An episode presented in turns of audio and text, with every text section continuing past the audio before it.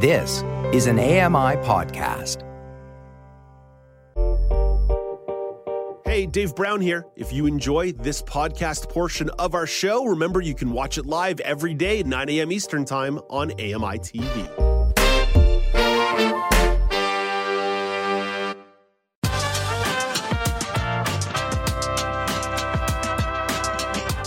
Welcome back. It's Now with Dave Brown on AMI. On this show, we neglect to talk about the incredible work our columnists do away from the airwaves.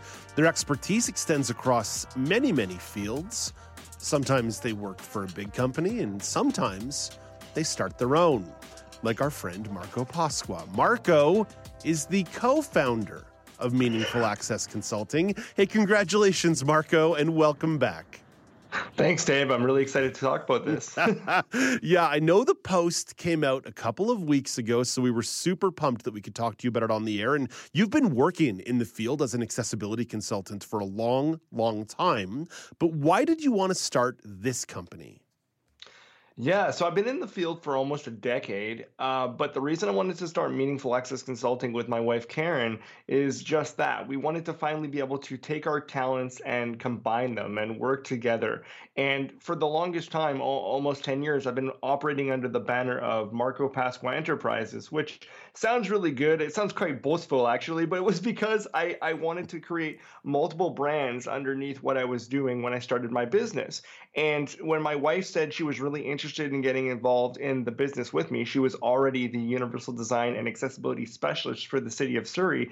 It was kind of a no-brainer when our daughter was born that we create a brand that has more meaning behind it. When you're putting out requests for proposals or things like this, when you say Meaningful Access Consulting, you automatically get what it is that we're going to be doing for you.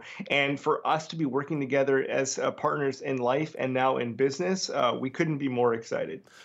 I'm going to pick up on the word meaningful in a couple of minutes here, but even in the name of the business, I'm sure this is somewhat implied, but every now and then it's worth understanding the baselines, the foundations. What kind of work will you be doing? Yeah, so we work with designers, developers, business owners, small, medium, large, you name it, across the country and throughout North America to really assess the built environment through a universal design lens, also using our training as Rick Hansen Foundation Accessibility Certified Professionals. So this is really just a fancy way of saying we know how to read blueprints and work with designers and developers to really build beyond code. And in doing so, we want to actually help them to consider those things when they're looking at their buildings, their built spaces, even their virtual spaces now that we're working in virtual environments. I also have an expertise in looking at HR policies and looking at inclusive employment, which you've heard me talk a lot about on the show, and my work with previously with the President's Group here in British Columbia. So we really want to take a 360 holistic approach in supporting businesses and individuals to understanding universal design and build with all people in mind, regardless of your ability. So, Marco, we know there's a strong ethical purpose behind this kind of work. We also know there's a good business purpose behind this kind of work. But now there's also a legislative catalyst. So whether it be the Accessible Canada Act or provincial accessibility legislation, how essential will accessibility professionals be in developing and implementing policy in the decades to come? I think it's going to be exactly what you say. It's essential. I'm never a fan of just leading with legislation and people not understanding why something has been put into place. But I think that if you put accessibility professionals on your design and development team, even as part of your satellite team, as it were, even if you're a smaller business and you just want a second set of eyes for somebody who is applying potentially lived experience, if they happen to be a person with disability who's also an accessibility professional, this is really crucial because that individual can look at some of your design and development ideas and actually give you insights before you ever break ground on, say, a new development and save you tens of thousands of dollars. But more than that, it's going to be able to help you to actually attract more customers to come in your door, because people want to be shopping and accessing services from places where they feel reflected in the community. And so the more that you see that individuals with varying abilities are able to shop there and actually get inside of your building, for example,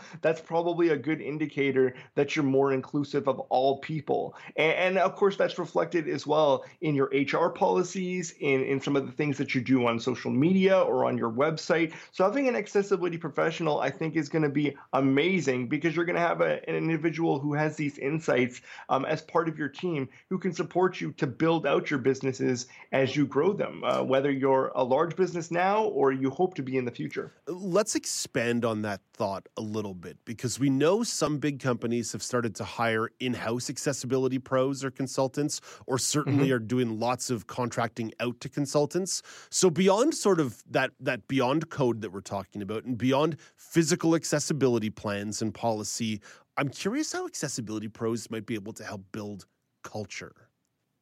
Yeah, that's a really interesting one. You know, I think that not necessarily every accessibility professional is created equal, and I'm not trying to throw shade on anyone out there, but I think it's important to find somebody who you feel has the background and the skill set to understand what inclusive culture really looks like. You know, there's so many things to consider now in the environments that we go into to ensure that we're being inclusive of all people from different demographics, backgrounds, colors, and creeds. And I think that understanding somebody who's potentially worked in the space and knows exactly kind of the road that we're trying to pave when we're creating inclusive culture, so that people feel included in everything from the way you create policies to how you design your space, I think is going to be really, really important.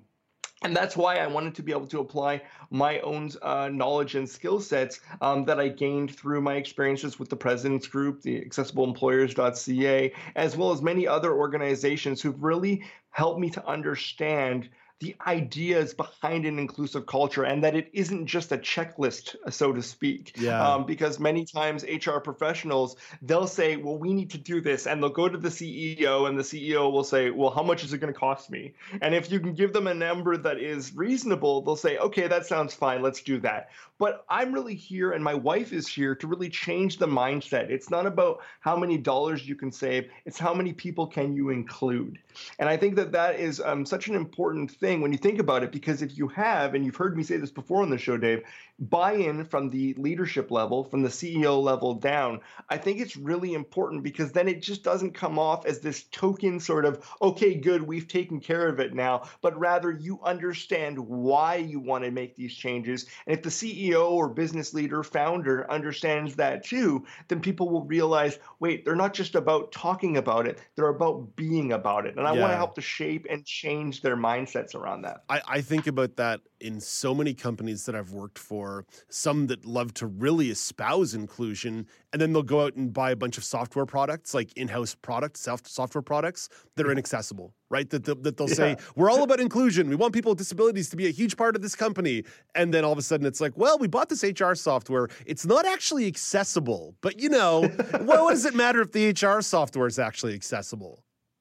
Yeah, include people with disabilities as part of the conversation. You know, my biggest tip to business leaders is, you know, when somebody with a disability, if they disclose they have a disability, or even if they don't, in the interview process, asking them, have there ever been any software or other accommodations that you've had that have helped you support you in this role or a similar role that would help you to contribute to success in this company? You know, you're not necessarily saying, do you have a disability, but is there tips or tricks you can give us as an organization that has supported you to help you do your job to the best of your ability? And it's surprising how much people will open up and come forward with, well, actually, I used this piece of software, or actually, if I had a standing desk, that would help my hips or my back or things like this. So start to consult the people who you're bringing into your organization, because they need to be as much of a fit for you as you're a fit for them.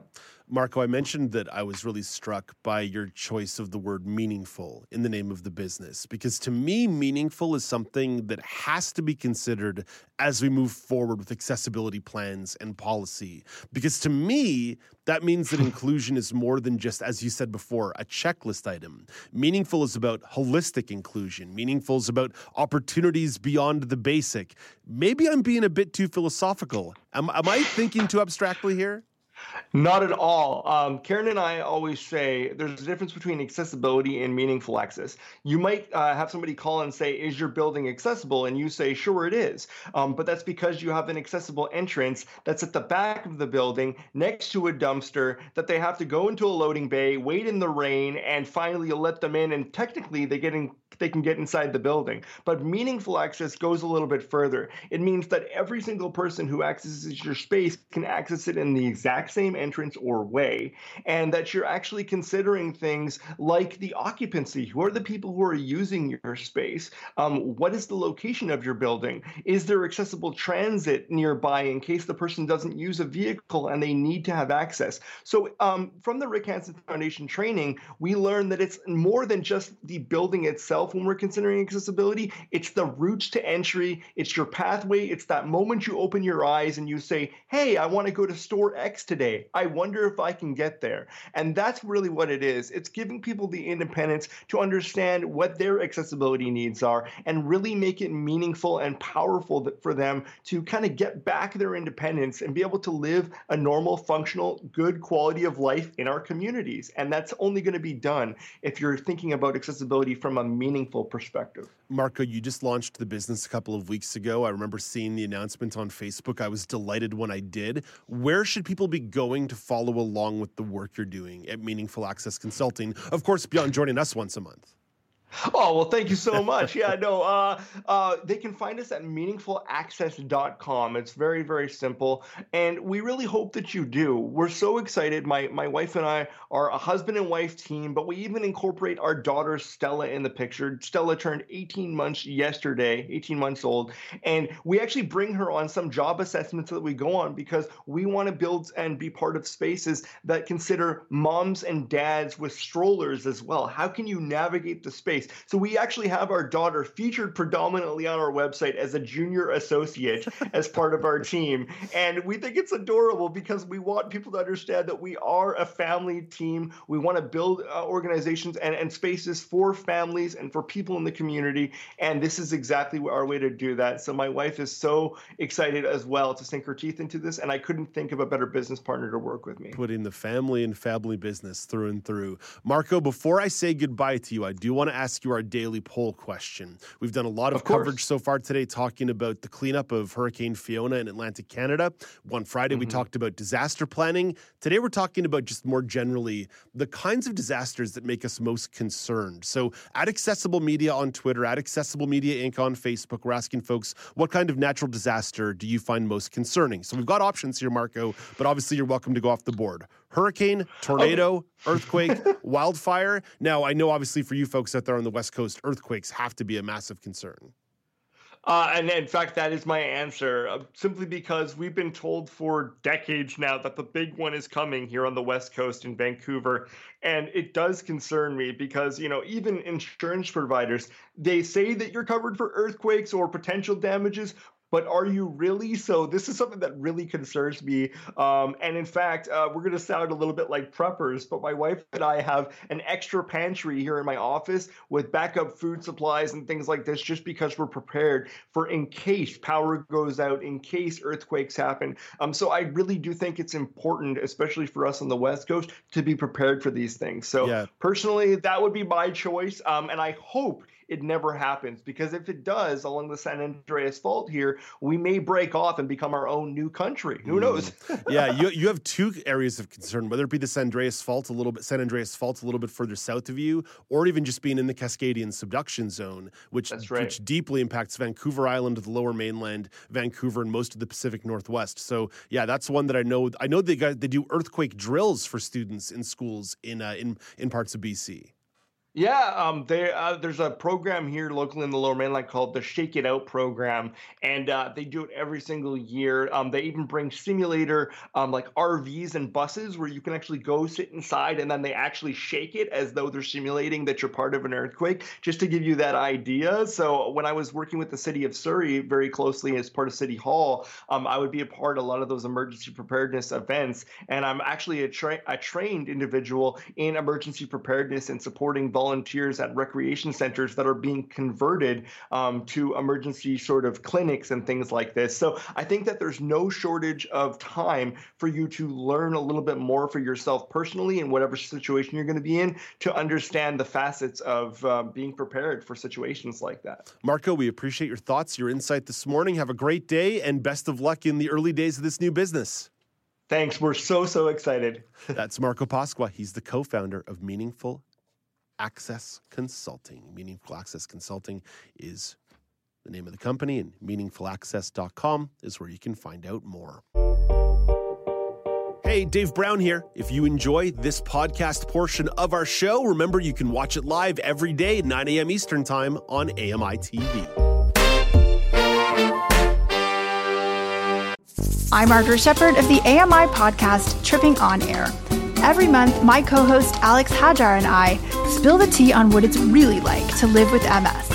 Watch Tripping On Air on YouTube or download wherever you get your pods.